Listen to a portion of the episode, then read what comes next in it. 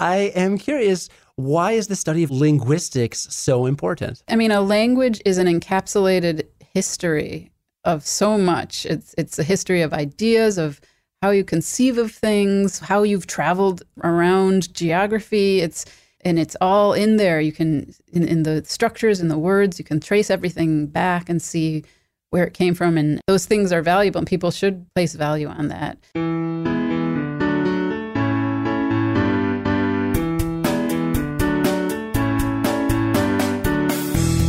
I'm Cody Gough from the award winning Curiosity.com. I'm Ashley Hamer, and this week we're curious about invented languages. Every week we explore what we don't know because curiosity makes you smarter. Welcome back to the Curiosity Podcast.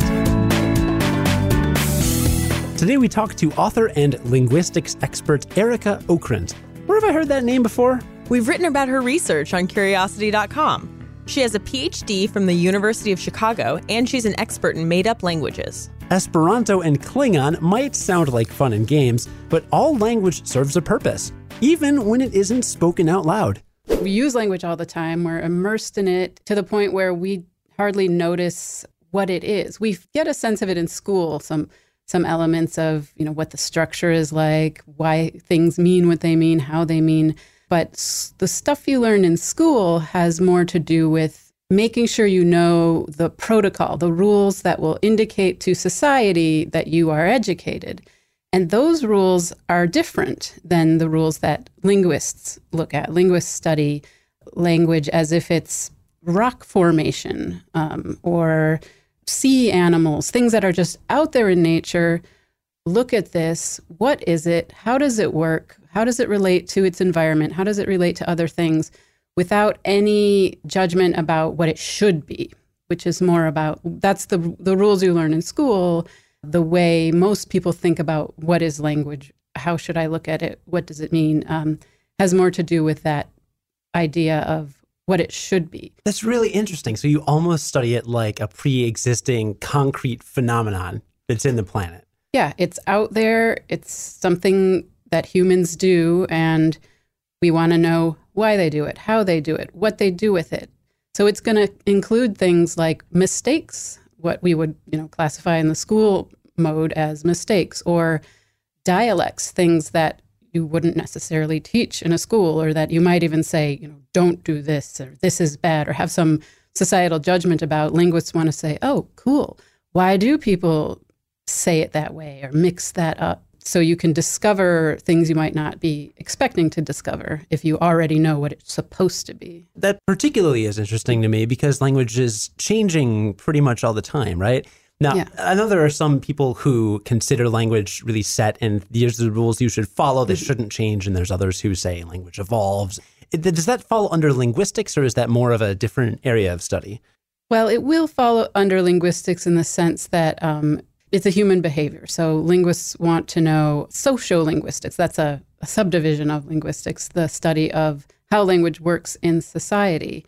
And part of that will be, you know, how it's passed from one generation to the other, or why people say things because of their social station or their the where they grew up. Things like that are all related to how and why people say the things they say. I started as I studied sign language linguistics originally. So I was interested in sign language because to me it was amazing that, wait a second, when you don't even have sound, you don't even have voice, you have a sign language. And I read about it and it said, yeah, you have words, you have grammar, you have morphemes, you have phonology, you have all the same structural parts of language, but you don't need to have it in spoken words. You can also have it in signed words. Wait a second. How does that work? What does that even mean? What does phonology mean if you don't have sounds? So I started studying linguistics in, at Gallaudet University, a deaf university in DC, where we learned all the basics of linguistics, but our model, the, the, way we learned it was through sign language. So every example was a sign language example. Let's talk about negation. Here's how you do it in American Sign Language. Let's talk about this process of metathesis or some something like that. Here's how it works in American Sign Language. And so for me, what that did was separate linguistics or the those structural ideas, the components of language from any physical manifestation of language they exist regardless of its speaking or signing. That brings up two questions for me. First, I thought sign language was kind of a universal language. I didn't realize how many different types are there. Every local community will have its own sign language. So, American Sign Language is completely different from British Sign Language because of the history of how it came to be. American Sign Language began out of communities where there was a high percentage of genetic deafness. So you have 10 people in your village that are deaf, they'll start gesturing and form a system. And there were enough of those people came together. They formed the first American Deaf School in Connecticut. So those people came from various places in the country, came together, developed their system more just by interacting with each other, kind of like a, a pidgin at first or a Creole type language. Time for some quick definitions.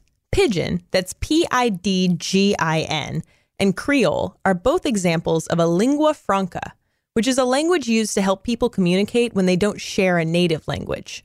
It's kind of a stopgap, a temporary bridge between two different cultures that have to interact. Pidgin is a lingua franca that doesn't have any native speakers. It's basically the first attempt at building that bridge. Creole is a lingua franca that has gotten some native speakers. Maybe two pidgin speakers got together, had a baby, and taught it to speak the new language. Creole is a pidgin with staying power. One cool example of a pidgin people are speaking right now is the language astronauts speak on the International Space Station. English is the official language of the ISS, but Russian is the official language you use in the Soyuz spacecraft that gets you to the ISS. Everybody has to learn both languages, but in daily conversation, they try to use the other person's native language to be polite. The result? a weird mix of English and Russian that some have dubbed Runglish or Space Creole. You can learn more about it on curiosity.com. Then the next generation came in and learned and became more structured. And the teachers that they had at these schools had been imported from France, where they had developed a, a system there. So there was this French Sign Language influence on American Sign Language. But that had nothing to do with Britain, where they were doing something different and therefore, American Sign Language has a lot closer to French Sign Language than British Sign Language. You'd think, well, two countries speak English, they should have the same sign language, but they don't because the sign language is separate from the spoken language. Fascinating. so, so, we're off on a very different topic here. so it, well, but it evolves just the way language evolves, right? Because mm-hmm. English is a kind of a mishmash of many different languages, lots of different influences, and yeah. so sign language is the same way, even though it's not even spoken. I mean, that's yeah. that's pretty interesting. So it's different in Australian sign language. Even in Canada, they have a Canadian sign language. There's also a Quebecois sign language. So it, it overlaps a little bit with kind of national boundaries or linguistic boundaries, but it more has to do with what's the base community and why are they a community of deaf people? And that'll be the basis for that's why they share this sign language. By the way, if you know someone who's part of the deaf community, you can totally share this podcast with them. All of our episodes feature full written transcripts that anyone can follow in real time at greta.com slash curiosity. Now, you wrote the book In the Land of Invented Languages. And the full title is a lot longer, right? What's the full yeah, title? Let's see. Uh, Esperanto rock stars, Klingon poets, and Loglan lovers. So you have spent a lot of time with invented languages, mm-hmm. particularly Esperanto, mm-hmm. because it's the most widely spoken. We're going to be talking about a few different invented languages in this episode. So here's a quick primer on them.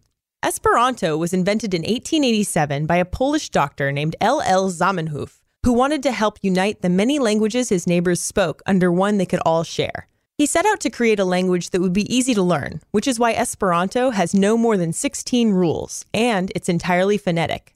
That is, every letter is always pronounced the same way. Here's how you greet someone in Esperanto Saluton. Klingon is a language developed for an aggressive, hot tempered warrior species of the same name for the Star Trek universe. The actors who played them spoke English when they were introduced on television in the 60s, but the producers of Star Trek III The Search for Spock hired professional linguist Dr. Marc Okrand, no relation to Arika, to actually create a Klingon language. He published that language in 1985 in the Klingon Dictionary, which sold more than 300,000 copies. Here's how you greet someone in Klingon Nuchnech. Dothraki is a language developed for the Game of Thrones TV series. Linguist David J. Peterson came up with it for the show, along with the Valyrian language, based on phrases George R. R. Martin included in his book series A Song of Ice and Fire. Here's how you greet someone in Dothraki Math Chamaron. And in the super peppy Valyrian language, you greet someone using a phrase that literally translates to all men must die. Valar Morghulis. Are you more interested in made up languages than you are in dead languages? And why? I wouldn't say I'm more interested in them, but I'm interested in any language that has a living community. And Esperanto, Klingon, now Dothraki from Game of Thrones, these languages have actually acquired living communities, people who study, who learn them, write their own poetry or wedding vows or whatever they want in them. And that to me is very, very interesting because it's so unlikely it's so, it's hard enough to convince people in Ireland to speak Irish, their heritage language, to think that people could pick up Klingon out of their own free will. It's very unlikely. It's over and over again in history. People have tried to engineer language behavior. Speak this way, don't speak that way. Say this, don't say that. And it never works. You can't engineer language from the top down, but you can from the bottom up. If people are inspired to do it, they'll do it. And if they have a chance to grow a community and they can. It's interesting to see how and why that happens. I've read a little bit about the background of Lord of the Rings. I've just started reading Lord of the Rings. And my understanding was J.R.R. Tolkien was pretty obsessive about perfecting Elfish as its mm-hmm. own kind of living, breathing yeah. language. You'll notice that Cody says Elfish and Arika says Elvish. That's not a mistake. A lot of ink has been spilled over the correct spelling and pronunciation of the word. Writer Douglas A. Anderson wrote in 2004 that in the publication of the first volume of The Lord of the Rings, Author J.R.R. Tolkien experienced, quote, what became for him a continual problem printer's errors and compositor's mistakes, including well intentioned corrections of his sometimes idiosyncratic usage, unquote. These corrections included changing dwarves to dwarfs, elvish to elfish, and elven to elfin. The publishing history of The Lord of the Rings is extremely complicated. So if you want to dive down that rabbit hole, then you should check out J.R.R. Tolkien, A Descriptive Bibliography, or the 12 volume series, The History of Middle Earth. Links to both of those are in the show notes. How do you think that's different than the development of Klingon? How do you compare and contrast those? The Elvish is very much not living in the same way that Klingon is because the author died.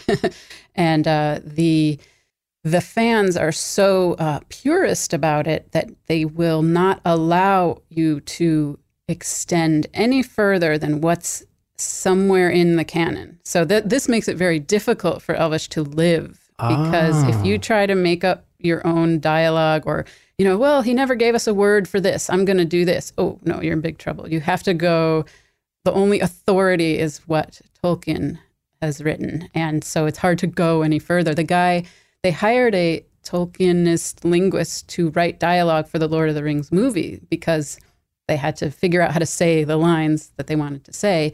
And he did, you know, he's he's knows what he's doing. He knows the language about as well as anybody could, all the material. And he still got a lot of flack for going a bit beyond what's in the text. wow. So uh, yeah, it's a bit so that that makes those languages a bit stuck, um, even though they're very they're fleshed out and full of life within the world that they describe on paper. It's hard to bring it into the this world, into modern life, because the fans are so careful about it and stingy about doing anything beyond what the master hath written. yeah. yeah, wow. I mean, mm-hmm. in Klingon, at least you have presumably words for a computer mm-hmm. or in you know in middle earth they mm-hmm. didn't really have a whole lot of technology there's no words for automobile no. or anything like that no and but the klingonists have are they're serious about canon too and they they won't make up their own words they'll only use words that are in the show universe or that the creator Marc Okrand, who is still alive and who who still occasionally gives out new words, which which the Klingonists get together and request every year at their Klingon language convention. It can grow from there. The annual conference of the Klingon Language Institute is held in Chicago every summer, but you have to be a member. Hey, you've got time. But Klingon is also a language with a word building apparatus. So you can add endings to a root to form new words without making up anything yourself nice. yeah. I, I, know we've talked about some of the, I guess, made up languages. That that seems almost a disrespectful term to call it made up. Invented languages, maybe to give it some more respect. Yeah, they, they, it's now the term is constructed language. There's mm. a there's a whole community of conlangers. They're called so yeah, constructed languages. All right, great. So we've talked about some constructed languages, mm-hmm. but let's kind of maybe take a couple steps back and zoom out into linguistics as a, as a whole. Mm-hmm. Language has a very strong influence on the way that we think. Is that something you've written about and studied a lot? Well, it's something that I have thought about a lot. It's a it's a little bit of a controversial question. It seems very natural, but linguists have resisted it a lot because we don't like the idea that, oh, the reason the Chinese are this way is because their language doesn't have hypotheticals. Or, you know, people use that idea to say things about human thought. And what I like to say is we don't want to have the view that your language determines how it's possible for you to think. But I do think it's true, and this is a, a, a less controversial way of putting it, that the language you speak sets down habits which channel your thought in certain directions. And you are not in a prison of a language. You can think in ways that you might look at the language and say, oh, well, they obviously can't think this way because they don't have this word. That's not true. I can say, oh, you know, look, German has this word Schadenfreude, and I could explain it to you and you understand it. It's not like, I can't think that way because I don't have that word. You can think that way. It just takes me more words to talk about it. Research has shown, though, that the language you speak can have a small impact on the way you think about the world. For example, when we talk about time in English, we refer to it by length. Life is short. That was a long day. Swedish does this too. But in Spanish, people refer to time by size or volume. There is much time, mucho tiempo, or little time, poco tiempo. In a 2017 study, Researchers asked Swedish speakers and Spanish speakers to watch two videos and estimate how much time had passed after watching them. One video was of a container filling up with liquid, the other was of a line growing longer. Each speaker read the instructions and answered the questions in their native language. When they watched the container fill up, Swedish speakers had no problem estimating how much time it took. But Spanish speakers estimated that it had taken more time than it actually did. For the line, the opposite was true.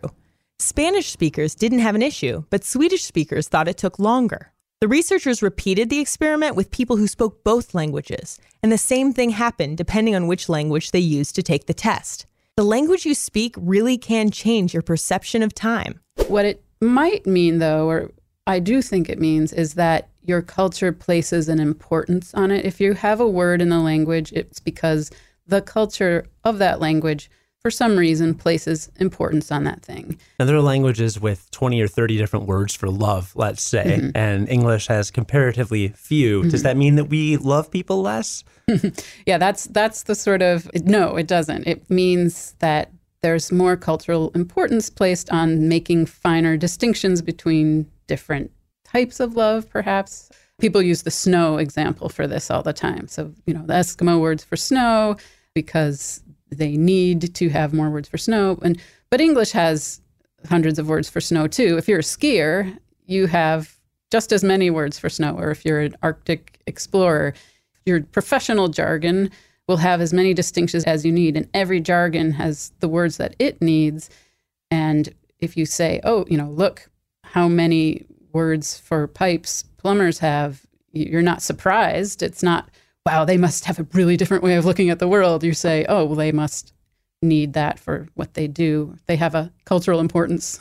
it's utilitarian yeah, a lot of times. Yeah, yeah. yeah, you you you make the words you need and you make the distinctions you need. It's always fun for me to discover in, in other professions or hobbies that I don't know about that they have distinctions between words that I would never even think of. So I I was on a jury for a dental case. And one of the people they interviewed was an expert in dental radiography, and he was very insistent on not calling them x rays.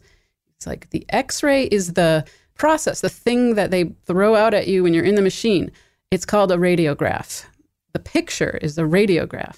The rays are x rays. And, you know, I never thought, oh, you know, when I, I call it an x ray because it does that distinction doesn't make a difference to me. But, but to him, it made a difference because he's in a he's in a space where it does make a difference. Now, I'm thinking about when we talked about how certain languages might sound mm-hmm. whiny or angry mm-hmm. or snobby or however that yeah. is. Take Klingon, for example. Mm-hmm. That sounds like a pretty angry, aggressive mm-hmm. languages, yeah. right? and that's somewhat objective. I, I think most people around the world might think that. Do, mm-hmm. do you find that the way people perceive other languages is pretty uniform? Like, does kind of everybody think that Americans might sound one way, or kind of everybody think maybe the German language is on the harsh end? You know, this hasn't been studied very much. There is a field of study called linguistic attitude is is studied. The old 18th century German linguists talked about this Sprachgefühl, speech feel. Like every language has a sort of a soul, a speech feel to it. Definitely once you have a, a description of it, and then people say, yeah, yeah, French does sound really romantic. And then that links up with your image of, you know, the French guy Pepe Le Pew or whatever. It links up to all sorts of other cultural indicators that keep that idea going. Whereas if you had instead these cultural images of, you know, French dock workers swearing sure. at each other or something. They'd still be doing it in French, but you might not think it sounded so romantic. and I don't want people to think I'm mm-hmm. picking on German. I mm-hmm. actually took German lessons for a couple months last year, mm-hmm. and I, I yeah. think the German language is beautiful. So yeah, I, I mean, if to... you listen to those Lieder and you know this German romantic poetry, and if, if you if you go into it that way instead of you know Hogan's Heroes, then you yeah. then you might have a different attitude about it. That's a good yeah. example. Very I'm glad example. you know what Hogan's Heroes is. As I said that, I was like, wow, that really dates me. nope, I know Hogan's Heroes. Okay, As, yeah, great show. I used to watch when I was little, so I enjoyed that. I didn't know what Hogan's Heroes is, so I had to look it up. It was an American TV show that ran from 1965 to 1971 and chronicled the hijinks of a group of Allied soldiers in a Nazi POW camp. You can probably understand why it wasn't the best portrayal of the German language. Anyway, it garnered 12 Emmy nominations and two wins in its six year run, and I watched it a bit on YouTube. It's really funny. How many languages yeah. do you speak, or are you familiar with some of? Well, I like to say I can BS in a lot of languages. I've taken, you know, a semester of everything, um, but I uh, I'm pretty good with Portuguese. I did a semester abroad in Brazil. I I spent a year in Hungary, and I speak Hungarian and American Sign Language through my sign. So you know, just the three most important languages. but yeah, I took a semester of Swedish and a semester of Chinese and a semester of Italian, and I can read German with a dictionary and all that kind of thing. So, why does a language die? Well, the the people die. The language dies with the speakers who speak it. So, I mean, we see it every day, the smaller languages that have six or seven old speakers left. And once the speakers are gone, the language is gone. Then I guess the question is why are there so few speakers left of uh, this particular language? And usually has to do with, you know, these days with sort of global economic pressures or colonial pressures. So why did all the native languages of Americas, why are they dying out? Well, you know. It just surprises me when I think of Latin. I mean, that was yeah that was a big deal. Yeah. Well, it didn't really die out. It just turned into Spanish and French and Romanian and the other Romance languages. So Latin lives as a living language, but it splintered and it changed and it it changed enough between different places that they became incomprehensible to each other. Latin, you know, it, there is people do speak Latin in the church, and um, there's a kind of liturgical language that's kept alive. But but in terms of you know robust living language, Latin didn't die so much as evolve into different languages because the people were separated from each other for long enough that they were no longer all participating in the same way in the language change. Right. And that's happened with Chinese and Japanese? Well, it happens with every language. So, yeah, Chinese is various languages that are totally mutually incomprehensible to each other but the educated literary language is Mandarin. Uh, and if you're going to learn Chinese, you're probably going to learn Mandarin. And that at one time was Latin. So all these languages were splintering off. But if you were going to go to university, you learned this one form of Latin. And uh, that's one way of kind of keeping a language going after it's started to splinter off. If, if it's got some status, then it's got a longer shelf life. yeah, I think of my, my days playing Dungeons and Dragons, and there's highborn and lowborn mm-hmm. are two separate languages, and one might look at that at face value and, and think, well, that's that's kind of archaic. Maybe yeah. maybe seems that way, but that's a legitimate thing. And we have a great example of highborn and lowborn language right here in English. Ever wonder why we call the animals cow, pig, sheep, and deer, but we call the meat beef, pork, mutton, and venison? That dates way back to 1066 when the French speaking Normans conquered the Anglo Saxons in England. During their rule, these guys introduced more than 10,000 French words into English. And because they were the ruling class, most of these words referred to fancy or government related topics, stuff like crown, castle, parliament, justice, and banquet. So while farmers kept talking about their animals in English, once those animals were put on a fancy plate, their names became French.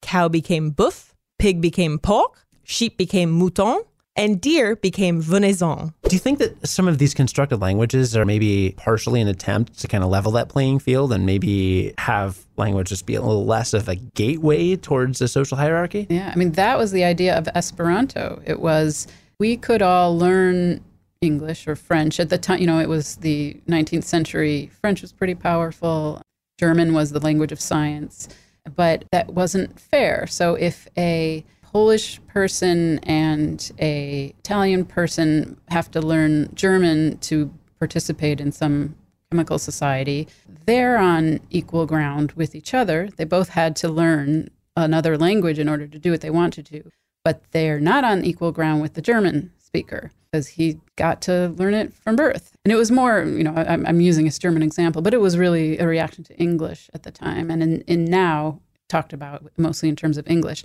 English is a global language. And when people say we should learn Esperanto, people say, why? We have English.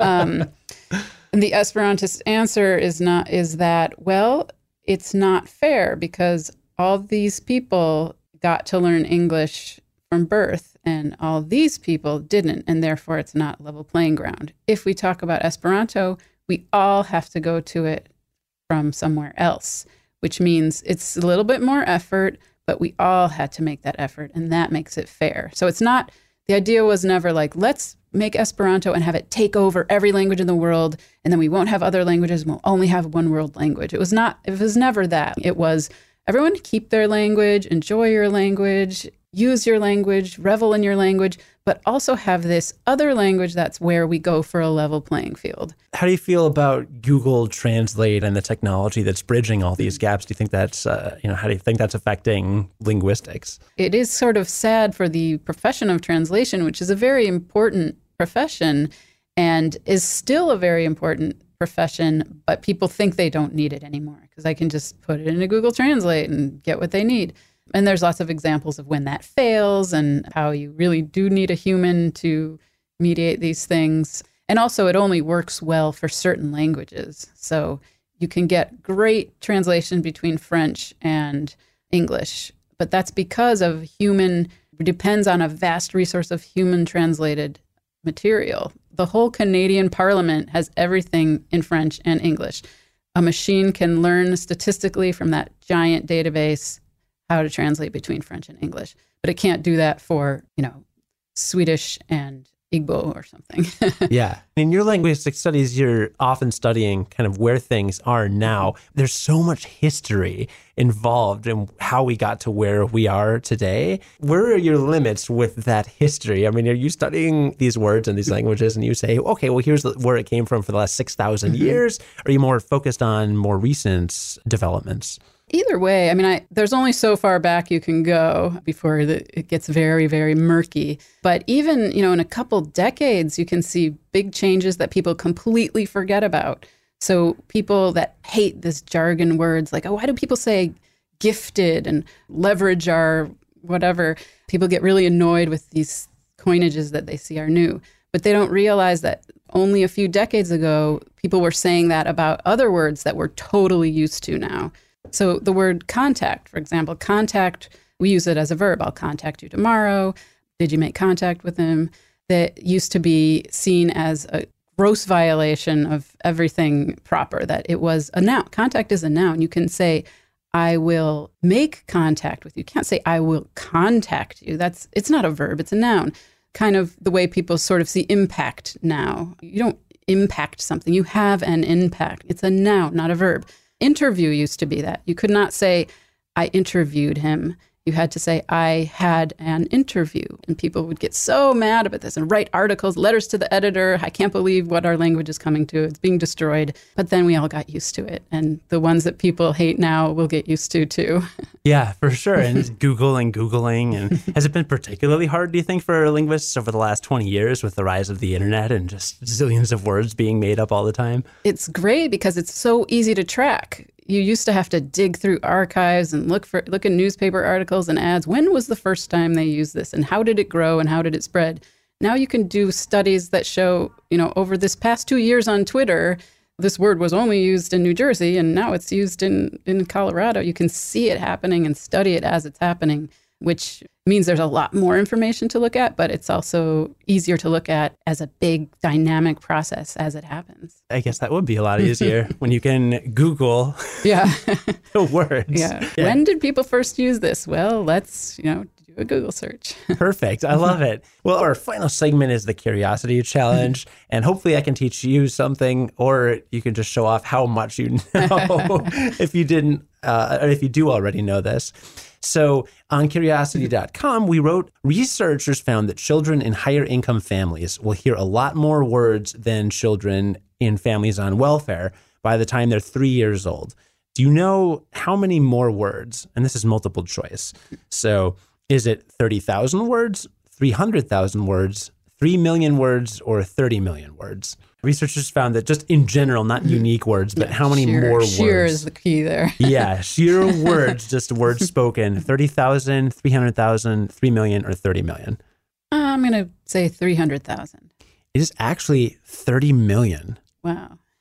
it's fascinating. By age three, low income children have heard roughly 30 million fewer words than their wealthier peers they can actually see the word gap in brain scans and it can have big impacts on their development later and their vocabulary later. So yeah seeing things is is good. And part of this could have to do with the parents reading to their children and just exposing them to more words. So young parents keep talk, talking. Yeah talk to your kids. Words are very important for a child's brain development. And i believe you brought a question for me as well Yes, I was thinking about oh, what, what sort of outside my area, and I was thinking about this. I took a trip this summer to South Dakota. I did a camping trip in a camper across South Dakota, and I got to go on a buffalo safari in uh, Custer State Park.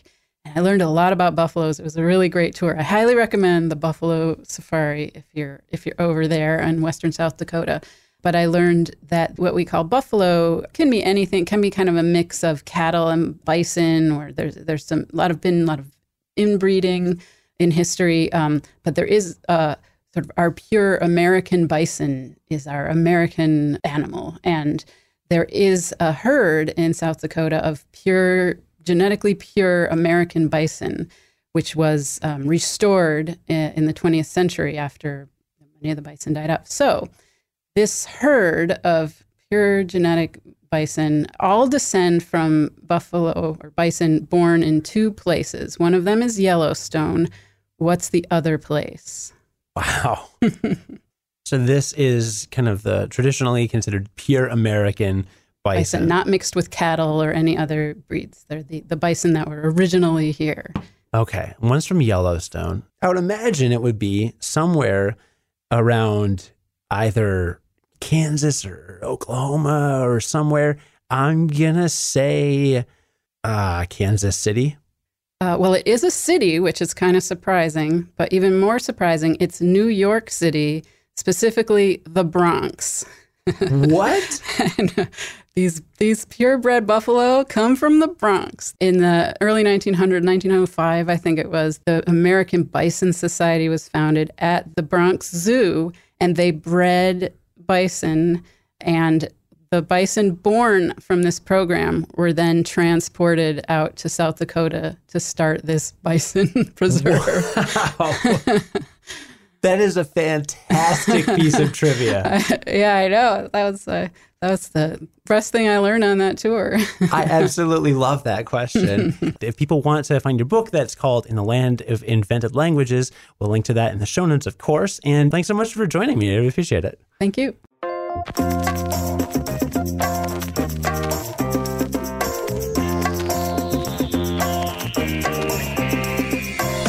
We're getting our extra credit questions from somewhere new. You. We get a lot of questions from our readers and listeners, and we thought it would be fun to answer them on the show. Ready? This one is from Kat Draper. Kat asks, Why did we evolve with the whites of our eyes showing? Keep listening to hear the answer.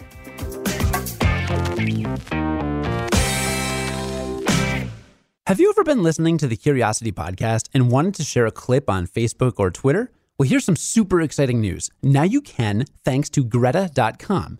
That's G R E T T A. You can stream our podcast on gretta.com slash curiosity, and their podcast player will follow along with a written transcript of each episode while you listen. When you hear a clip you want to share, just find it and click share. Greta will build you a video for you to share with your friends so that you can help spread the word about our podcast. Again, that's gretta.com slash curiosity. And drop us a line to let us know what you think of this super cool new service. Ready for the extra credit answer? Again, Kat asked, Why did we evolve with the whites of our eyes showing? This is a great question, Kat. Humans are the only primates that have the white part of their eyes visible. There's an idea in science called the cooperative eye hypothesis that says we evolved to show the whites of our eyes because it makes it easier for other humans to know what we are looking at, and that made it easier to cooperate. The ability to follow someone's gaze opens up all sorts of expressive possibilities. Nervous glances say someone might be lying, a quick look at a rock nearby tells you they might be hiding something there, and them keeping an eye on someone else lets you know you probably shouldn't trust that person. All of that may have helped us get along better than our primate ancestors did. Thanks for your question, Kat. If you have a question, email us at podcast at curiosity.com and make sure to include your name and where you're from. We might answer your question on a future show. For the Curiosity Podcast, I'm Cody Gough. And I'm Ashley Hamer. See you next time. And as the Klingons say, Qapla'! On the Westwood One Podcast Network.